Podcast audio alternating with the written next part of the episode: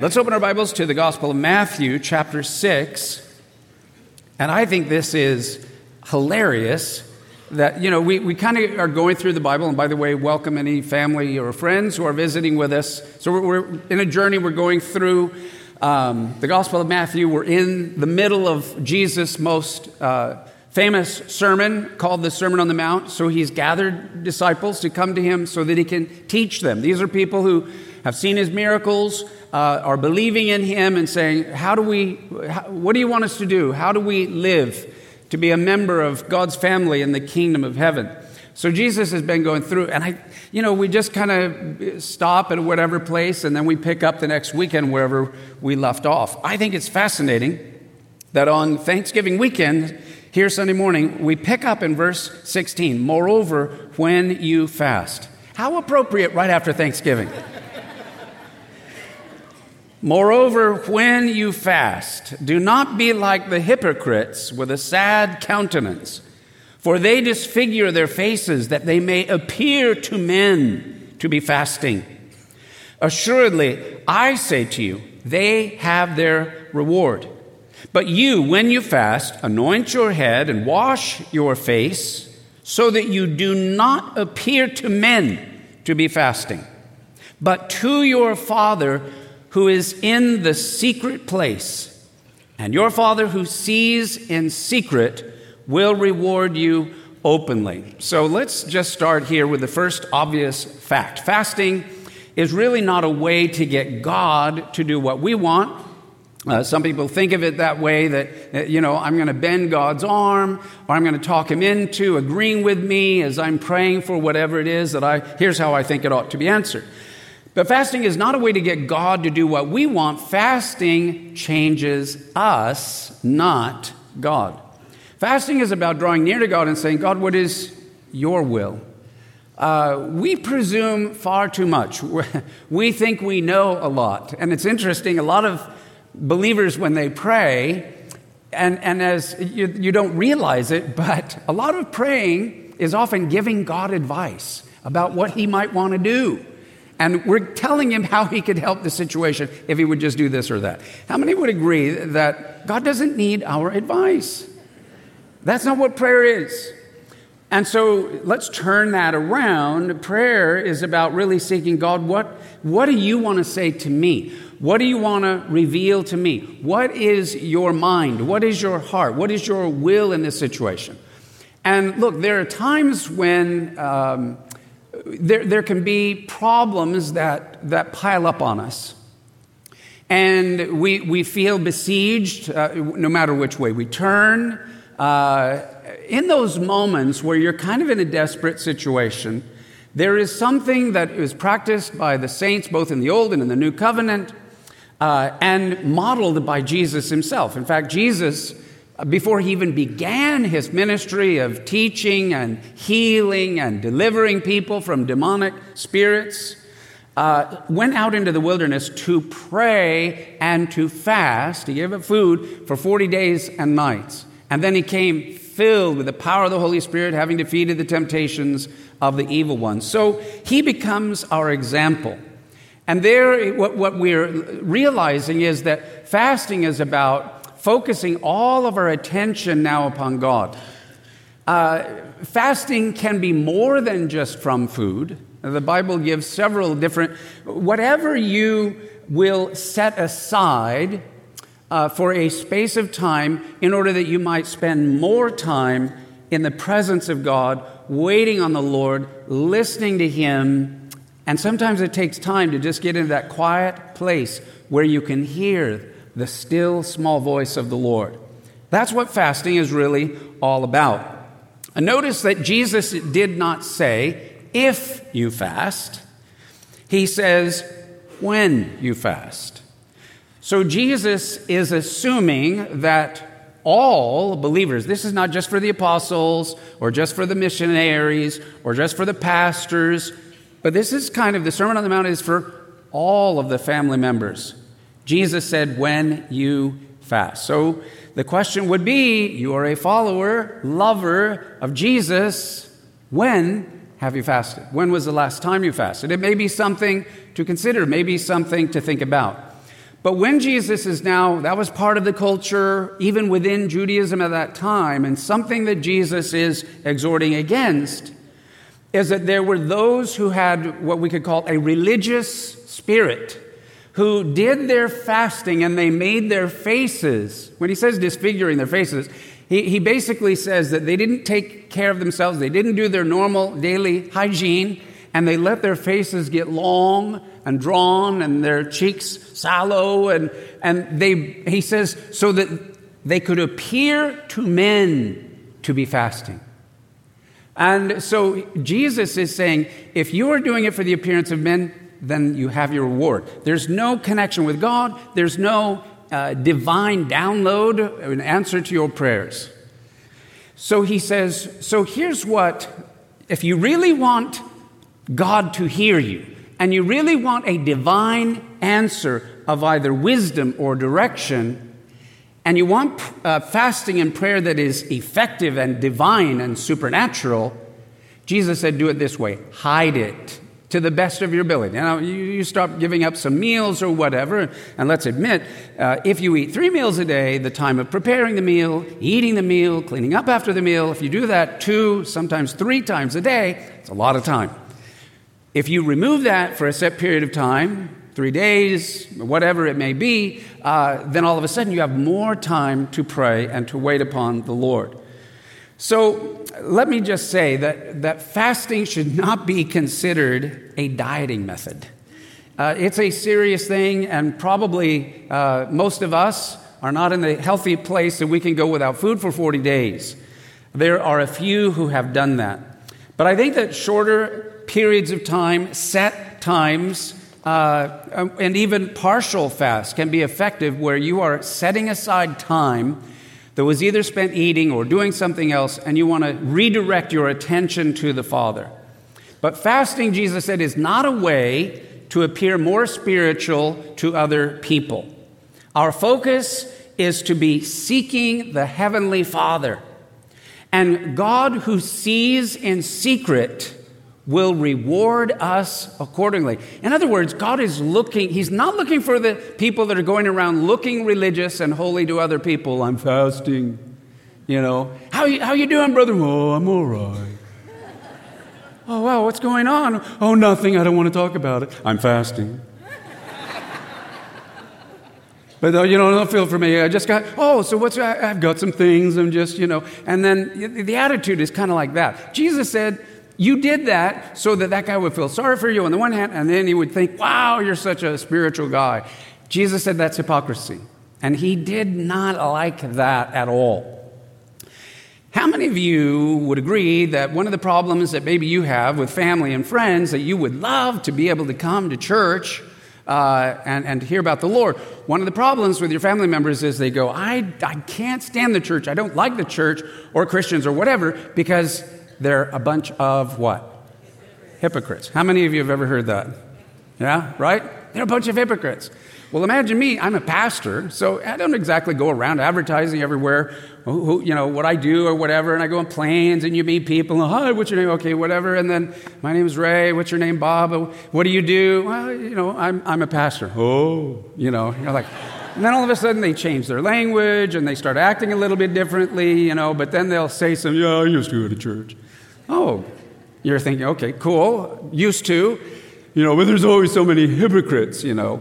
So I, if I've heard that once, I've heard it a thousand times, I don't go to church because of all the hypocrites. So I finally came up with the answer that I use most of the time. I say, well, then you should come and join our church, because one more won't make any difference.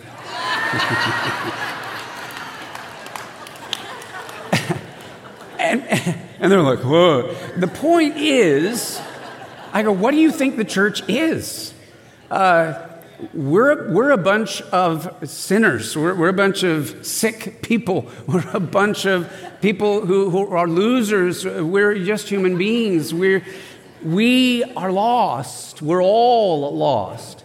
And the reality is, uh, all, you know, everybody is a hypocrite, whether they go to church or not. We are all hypocrites. We've all said things we didn't really mean, or done things we've regretted or whatever. So the problem is not hypocrites. Uh, the problem is just admitting that that's where we are. So Jesus is now going to the root of that. And, and he's saying, when, so here's how we can give a different perception. Don't do it to appear religious to outsiders. Do it in a way, secretly, privately, to the best of your ability. I'm doing this for God because I really want to God, get God's attention. And God goes, wow, hey, you see my son? Yeah, he took a shower, he washed his face, or she, you know, she did her normal daily hygiene, and they look great, but they are fasting. Nobody knows it, but they're crying out to me. God loves it when he sees someone do it for the right reason, for him, secretly, and doesn't let anybody else know. And, and then God is moved. I mean, think about this.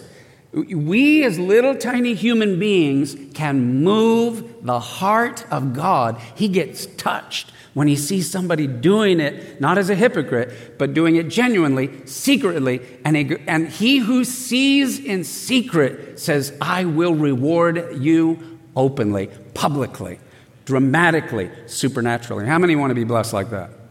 So let's do it for the right reasons and do it from the heart. Now, let's go on to verse nineteen. He says, now, do not lay up for yourselves treasures on earth, where moth and rust destroy and where thieves break in and steal. But lay up for yourselves treasures in heaven, where neither moth nor rust destroys and where thieves do not break in and steal.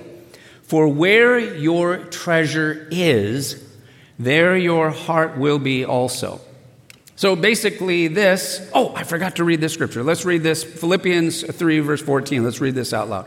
I press toward the goal for the prize of the upward call of God in Christ Jesus. That's when you're going inside. I'm doing this for the upward call of God in Christ Jesus. And then the next one, in verses nineteen through twenty-one, Jesus encourages us to lay up treasures in heaven. So he's drawing our attention to the one of the most important uh, parts of human existence. And that is our attitude toward material possessions. And Jesus challenges us, not so much on the outwardness of material possessions, but on the inner motivations of our hearts. I want to say this to you this morning. It is not wrong or unspiritual to possess things. It is wrong for things to possess you. And there's a big difference. The, the truth is, there's nothing inherently wrong in the Bible with uh, either wealth or property. Although I do have a problem with those who use the gospel to say the purpose of the gospel is to make you wealthy. That's not true either. But what we're saying, what Jesus is saying is uh, just of itself, wealth uh, or having uh, success in areas of business or whatever, or owning property, that's not wrong. That's not unbiblical. It's not unspiritual. In fact, the Bible is filled with stories of both godly men and women who were greatly blessed. In fact, the father of our faith is a man named Abraham. Abraham's nickname was the friend of God. And Abraham, I don't know if you know this, uh, but he was a man of substance. Abraham was a man of great wealth, and he continued to be blessed and prosper and accumulate throughout his life. He's called the father of the faith. But Abraham's possessions did not own him, and he honored the Lord uh, through and with everything he had. So Jesus is warning us about the dangers of having a skewed or worldly attitude toward our own wealth. I would also say this, uh, because there, usually what's wrong is having the extreme position. There's one extreme position that takes that reality and, and then says, oh, I don't even think about money. I don't even plan. I'm just going to live by faith. And, you know, they go willy-nilly, as it were, through life. I think that's another extreme. I think you could say that biblically it is wise to have a financial plan. Read the book of Proverbs. Not only the book of Proverbs, read many of the parables of Jesus and the stories of Jesus that dealt with wealth, and more to the motivation, what are you using them for? Building your own kingdom or helping to bring the kingdom of heaven and touching other people's lives and being a blessing to them. So it is wise to have a plan. But Jesus reminds us that we are not to place our entire faith in the material world as if it will be your savior. Um, so there, there's too vulnerable. If we put all of our faith in material things, there's it's too vulnerable to moths, to rust, and to thieves. Wise is the man or the woman who stores treasures in heaven. Now, look, I know that there are many of you that are in part of a financial world in that, that area and so forth, and you talk about investments. Jesus also is talking about investments. And he, he is encouraging us not to neglect, but actually to honor investing in heaven, where there are eternal dividends that cannot be taken away from you. They cannot be stolen. They cannot be eaten. They cannot be taken away from a, by a thief. So Jesus does not say it is wrong to possess earthly treasure. He says it is wrong to lay up treasure merely for one's self. We are to just oversee it, as Abraham did. I'm a steward of what God has given to me. And I remember that it's all God's all the time and all of the way. All right? So Jesus goes on as he talks about laying up treasure in heaven. In verse twenty-one, he says, "For where your treasure is, there your heart will be also." So beginning where you put your money speaks of where your heart is. So he says, invest in things that will touch the heart of God and that expand the kingdom of God and the glory of God, and taking care of those in need, uh, feeding the poor, Uh, blessing the orphans and the widows, as well as spreading the gospel and the good news of Christ around the world. Those are all wonderful things that we can invest in that have an eternal reward. All right, so let's look at verses twenty-two and twenty-three.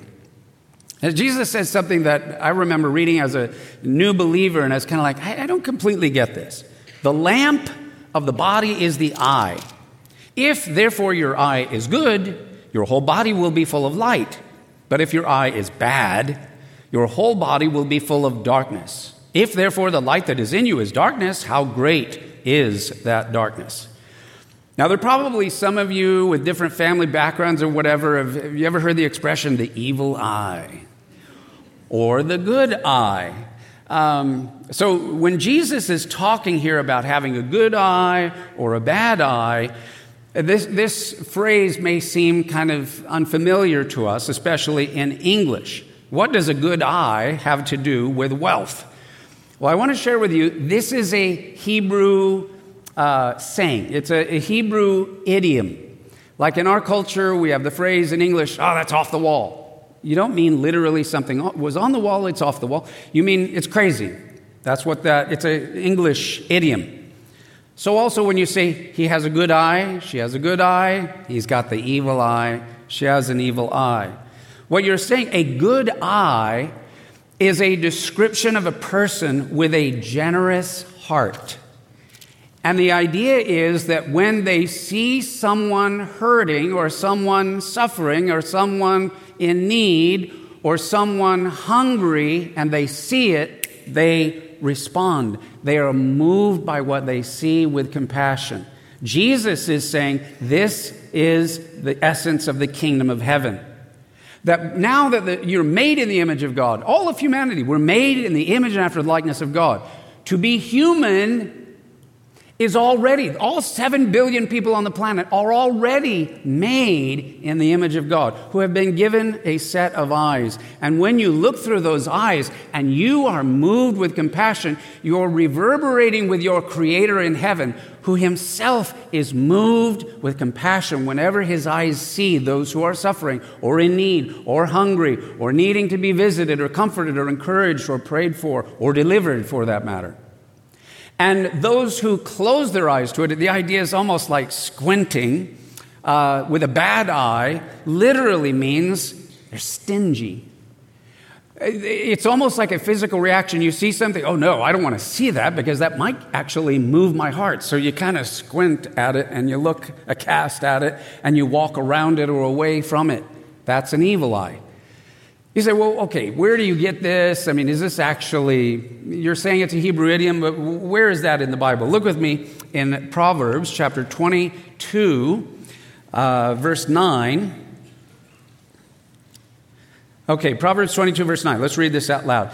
He who has a generous eye will be blessed, for he gives of his bread to the poor. See that? Underline, generous eye. That means your eye is moved with compassion, and it makes you generous. You are being like a child of God, like a son of God, like a daughter of God. Uh, that that's where Jesus, all the healings that he did, we read again and again, he was moved with compassion for the people. And then Proverbs chapter twenty-three, verse six, let's read that out loud. Do not eat the bread of a miser, nor desire his delicacies. You know, a miser is somebody that's squinty-eyed, they're stingy. Everybody say stingy. Ugh. Jesus is saying, don't be stingy. Why? Because when you kind of have to squint or close your eyes not to see the humanity or the need in front of you, and you kind of darken your eyes, you shade your eyes, and you will only go from one area of darkness to another. Being generous brings light into our lives, and we're also happier and more joyful and more fulfilled. For the which, this is why God made us and created us, when we have God's heart of generosity. This is an, a very good season, and it's one of the overflows of the gospel and of the story of Jesus, giving thanks to God on Thanksgiving and all the way to the gift of God at Christmas time, the gift of his son, to be generous. And, and the whole world is kind of softened uh, for a season. It's where we can inject not only Merry Christmas and thank the Lord, or but we can demonstrate our love and compassion for those who are out there in the world that are needy. If we are not generous, our body, our whole body will eventually be filled with darkness. Our selfish, miserly ways bring a shadow over everything in your life. So I know that there are many people that get discouraged and they get, you know, uh, depressed or whatever, holidays, and your expectations are here, my reality is there, and you, it's a darkness that can, that can just engulf you. How do we get out of that? The answer is not through ourselves, but opening our eyes to the needs of others. And as light comes into our eyes, as compassion flows through our hands, Uh, in simple ways, practical ways, loving ways, it fills our own heart with light and love and the very kingdom of heaven. And the Father says, yes, son, yes, daughter, I am proud of you. Can I hear an amen on that? Yes. It's a great time to do that. Okay, so verse twenty-four. I'm going to leave this verse just kind of a, it's its own declaration and its own statement. Jesus summarizes all this talk about money by saying this: no one can serve two masters. For either he will hate the one and love the other, or else he will be loyal to the one and despise the other. You cannot serve God and mammon. Mammon is just an old English word for money or riches. So that's what Jesus basically says. We cannot serve both God and riches. Now, here's what's important of Jesus saying that. The importance of Jesus saying, you cannot serve two masters. You cannot serve both God and money. And the reason that's such a powerful declaration and statement is because so many people try. They try. Oh, yeah, I love God, or I believe in God, or yeah, I want to go to heaven. I certainly don't want to go to hell. And so I'll be good or do good or whatever. But you know what else? I like money. I like riches. It makes me feel good, makes me feel safe, and kind of. And so, if you're you have a divided heart, which which where's the priority? Which really is number one? Which rules? Which is the king? Which is really the one that you observe and honor first and foremost is your God. You can't have two, because you'll end up loving the one, despising the other, or vice versa. So Jesus is saying you cannot serve both God and money. Again, wealth is not inherently evil. Uh, it, it can be, if, if it's in the right place, it can be used. It can be an essential way to help people. And by the way, for instance, Thanksgiving, I want to say thank you to many of you here at Maranatha who took a couple of hours out of your Thanksgiving. I don't know if you know this, but many of our congregation, they drove down to South uh, San Diego and to Bayview Baptist Church with Pastor Terry Wayne Brooks and his congregation, and we merged our people together and we fed people that were poor and needy, and in fact, quite honestly, a lot of kids who don't have a mom and dad maybe at home or are being raised in extended family situations, and it just, it was awesome. So may the Lord bless you. And if you didn't do that, you were with family, that's great. Who knows, maybe next year you can take an hour or two and go down there and do that. But that is what is important, is that we take care of those who are in need. Uh, you cannot serve both God and money. By the way, this is a reason the biblical principle of tithing, I think, is healthy for the soul of a believer. Um, not just tithing in a legalistic sense from the law, the book of Leviticus, uh, tithe means tenth, but let's let's step back from the law and, and what all that that may represent, and let's go back before the law even came along, again to the father of the faith, a man named Abraham, who was the friend of God, who before God ever gave the Ten Commandments and so forth on the Mount Sinai, Abraham was a friend of God. He walked with God. He experienced the presence of the Lord. God said, here is a man I can have a relationship with, even a friendship with. I will bless this man and make him my friend forever. Whoever blesses him, I will bless. Whoever curses him, I will curse. And of his own heart, Abraham, because of, he, like I said, he was greatly blessed. He was prospered. Uh, God gave this man great wealth. But in his victories, even over his enemies and protecting his family, he came to a man named Melchizedek, who was the king, both king and priest, of the ancient city of Jerusalem called Salem. And he gave a tenth of all his bounty and of all his blessings. He gave a tithe. And the reason that he did that is he was honoring God with the first fruits. For to Abraham, he did not trust in his wealth and prosperity and even the abundance that God had surrounded him and Sarah with, but he first trusted in the Lord, and he honored the Lord with the first fruits of all that he had. It's a healthy thing that I think God later codified as a healthy principle within the book of Leviticus, and then Jesus continues on in the New Testament. I think it's a healthy thing that we know that the Lord is first, and what we give to him will help further the kingdom of Jesus Christ, let alone taking care of other needs and ministries and opportunities around the world. Jesus taught many lessons about the importance of financial faithfulness. We would do well to be generous with all that God has blessed us with. Now, here's what's interesting. In ancient times, you know, the pharaohs of Egypt, um, they would take their wealth because they were worshipped as gods. They, they were like gods in human flesh, and the people prayed to them and honored them and worshipped them, and they had all of the power, the wealth of Egypt. And when they died, they requested to be buried with all of their money and all of their treasures and with all of their riches. It was buried with the pharaohs under the ground. But then, guess what happened? Years later, there were these guys called thieves who went like this and dug up all their wealth and they took it away. Because you can't take your wealth with you when you go to heaven. Only what you have sent ahead in a spiritual sense will be there or not be there, depending, for you to reap dividends from. Someone has said, I've never seen a hearse followed by a U-Haul. We don't do that anymore today because it's not going with us. Can I hear an amen?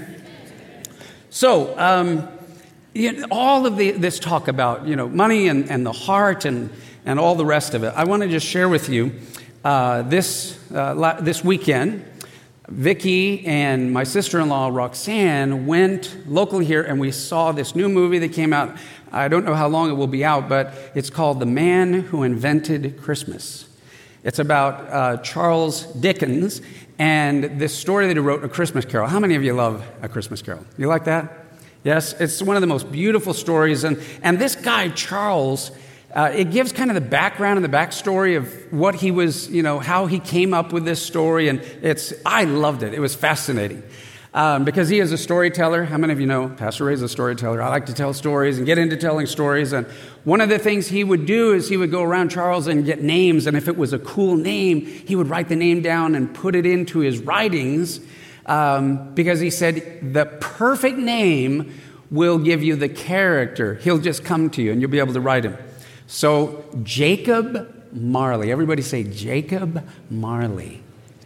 All right? That name, it gives you an image, right? Then what about Bob Cratchit? Can I hear a Bob Cratchit? Huh? And then the one guy that is kind of the center of the story's name is Ebenezer Scrooge. Okay, you, you did not say that properly. All right. There, you when you look at that guy, you got to say Ebenezer Scrooge. Say Scrooge. Yes, you have to say it properly. I want to encourage all of you to get your little children and read A Christmas Carol to them. And when you get to the names, read the names properly. And when you get to Ebenezer Scrooge, you've got to give it a nice Scrooge name. He's a scary guy, and I apologize if he looks like somebody actually in your family, but here, here's a close-up of Ebenezer Scrooge. Now, look, here's the, here's the deal. At this time of year, there are people that get ticked off at Christmas time because you're supposed to be happy, and they're not happy, and, and, they're, and there, there they are. The squinty-eyed, stingy, counting their thing. They don't want to, you know, is there any hope for Scrooge? And we've all got them in our family, or we work with them, or they're our neighbor. What do we do with these guys? We need to pray for them. We need to love them. We need to reach out to them, because the whole point of the story of A Christmas Carol with Ebenezer Scrooge is that God finally breaks through this old geezer's tough buzzard heart and brings life out of him. He has a salvation kind of experience. And what does God use? He uses a little boy named Tiny Tim. Every family has a Tiny Tim. And every situation uh, will have a Tiny Tim where God is going to use, you know, sometimes even a little boy to touch the heart of an old geezer, miser, Scroogey guy. And God's gospel is going to get him. So I want to summarize all of this, Jesus' teaching on the right attitude of heart toward this is, do not be a Scrooge. Amen? Amen? Amen. Okay, let's go to verses twenty-five through thirty-four, and we'll wrap this up. This is the last one. And I'm going to go ahead and put this up there. Do not worry. Instead, seek first the kingdom of God, and he will take care of everything. Verse twenty-five, Jesus says, therefore, I say to you, do not worry about your life, what you will eat or what you will drink, nor about your body, what will you put on? Is not life more than food and the body more than clothing? Look at the birds of the air, for they neither sow nor reap nor gather into barns, yet your heavenly Father feeds them. Are you not of more value than they? Life is about more than what are we going to eat, what are we going to drink, what are we going to wear. Uh, look at the birds, and I believe Jesus was outside. He was teaching outdoors. Uh, this is a picture from the Sea of Galilee. There are thousands of all kinds of birds all around the Sea of Galilee. The G- they were probably flying around as Jesus even said these very things. And what Jesus is saying is, they don't worry. Birds do not worry. God provides for them. And if God provides for birds, for their physical creation, how much more will he provide for those who call him their heavenly Father? I mean, there, there's just multitudes of birds in the northern part of Israel around the shores of the Sea of Galilee. And then going on, uh, verse twenty-seven, Jesus says, and which of you by worrying can add one cubit to his stature? So why do you worry about clothing? Consider now, he says, the lilies of the field, how they grow. They neither toil nor spin. And yet I say to you that even Solomon, in all of his glory, was not arrayed like one of these wild lilies. Now, if God so clothes the grass of the field, which today is and tomorrow is thrown into the oven, will he not much more clothe you, O you of little faith? I believe at that moment Jesus turned, and this is one of the lilies in the area of the Sea of Galilee. They're just beautiful, and that's why generally we like to go in the springtime when we go to Israel, because the ground just explodes with all these a variety of lilies and beautiful flowers. They're incredible. And, and, and Jesus says that even Solomon, Uh, it, with all of his power and wealth and money, and he could take and make as many servants as he wanted, make something new, some garment for him, but it was not as perfect as one wild lily that's here today and gone tomorrow. And if God can do that for a wild little tiny flower, how much more will he clothe and take care of you, Jesus is saying. Um, it's just absolutely breathtaking to be in Israel and to look at the fields that are just filled with wildflowers, and it always brings this thought to mind whenever I see it. So in verse thirty-one, he says, "Therefore do not worry, saying, what shall we eat? Or what shall we drink? Or what shall we wear? For after all these things the Gentiles seek. For your heavenly Father knows that you need all these things." And here's the heart of the whole message. "But seek first the kingdom of God and his righteousness, and all these things shall be added to you."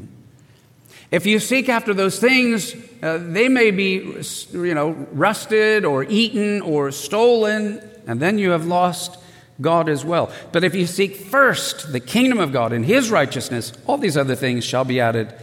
Your heavenly Father will care for you. Therefore, do not worry about tomorrow, for tomorrow will worry about its own things. Sufficient for the day is its own trouble. Jesus is teaching his followers, live in the present. Don't live in the past. Don't live in the future. The average person is dying between two thieves: the regret, the regrets of yesterday, or the worries of tomorrow. Jesus is saying, no, live for now. And here's how to live. Seek first the kingdom of God and his righteousness, and all of your material needs will be provided for. Literally in this, Jesus commanded them. I, and now in the name of Jesus, I speak to your spirit. I am, you know, he is the great shepherd and the chief shepherd. I am his under shepherd, but today in this house, I am his voice to read his word, and I command you in the name of Jesus, do not worry. Do not be anxious, because it's a waste of time and you don't need to do it. God will be with you. God will provide for you. Sufficient unto the day. You got enough things to do to just deal with. Live for it right now, right here. I love this last scripture, Hebrews chapter twelve, verse two. Here's what we can focus on. Let's read this out loud. "Looking unto Jesus, the author and finisher of our faith." Amen? Amen. Let's close our Bibles. Let's bow our heads and pray. Gracious Heavenly Father, thank you for today. Thank you for your word and, and very strong exhortation, a command. Stop worrying. Stop being anxious. Because our Father already takes care of nature around the world, whether it's a bird or a wild lily. How much more you will care for, take care of our needs. And therefore we are free to seek what's really important, and seek first the kingdom of God, which is having a generous eye, a generous giving heart, compassion, fulfilling our humanity by being like our Father who is in heaven. So we thank you, Lord, for these things. In Jesus' mighty name, amen.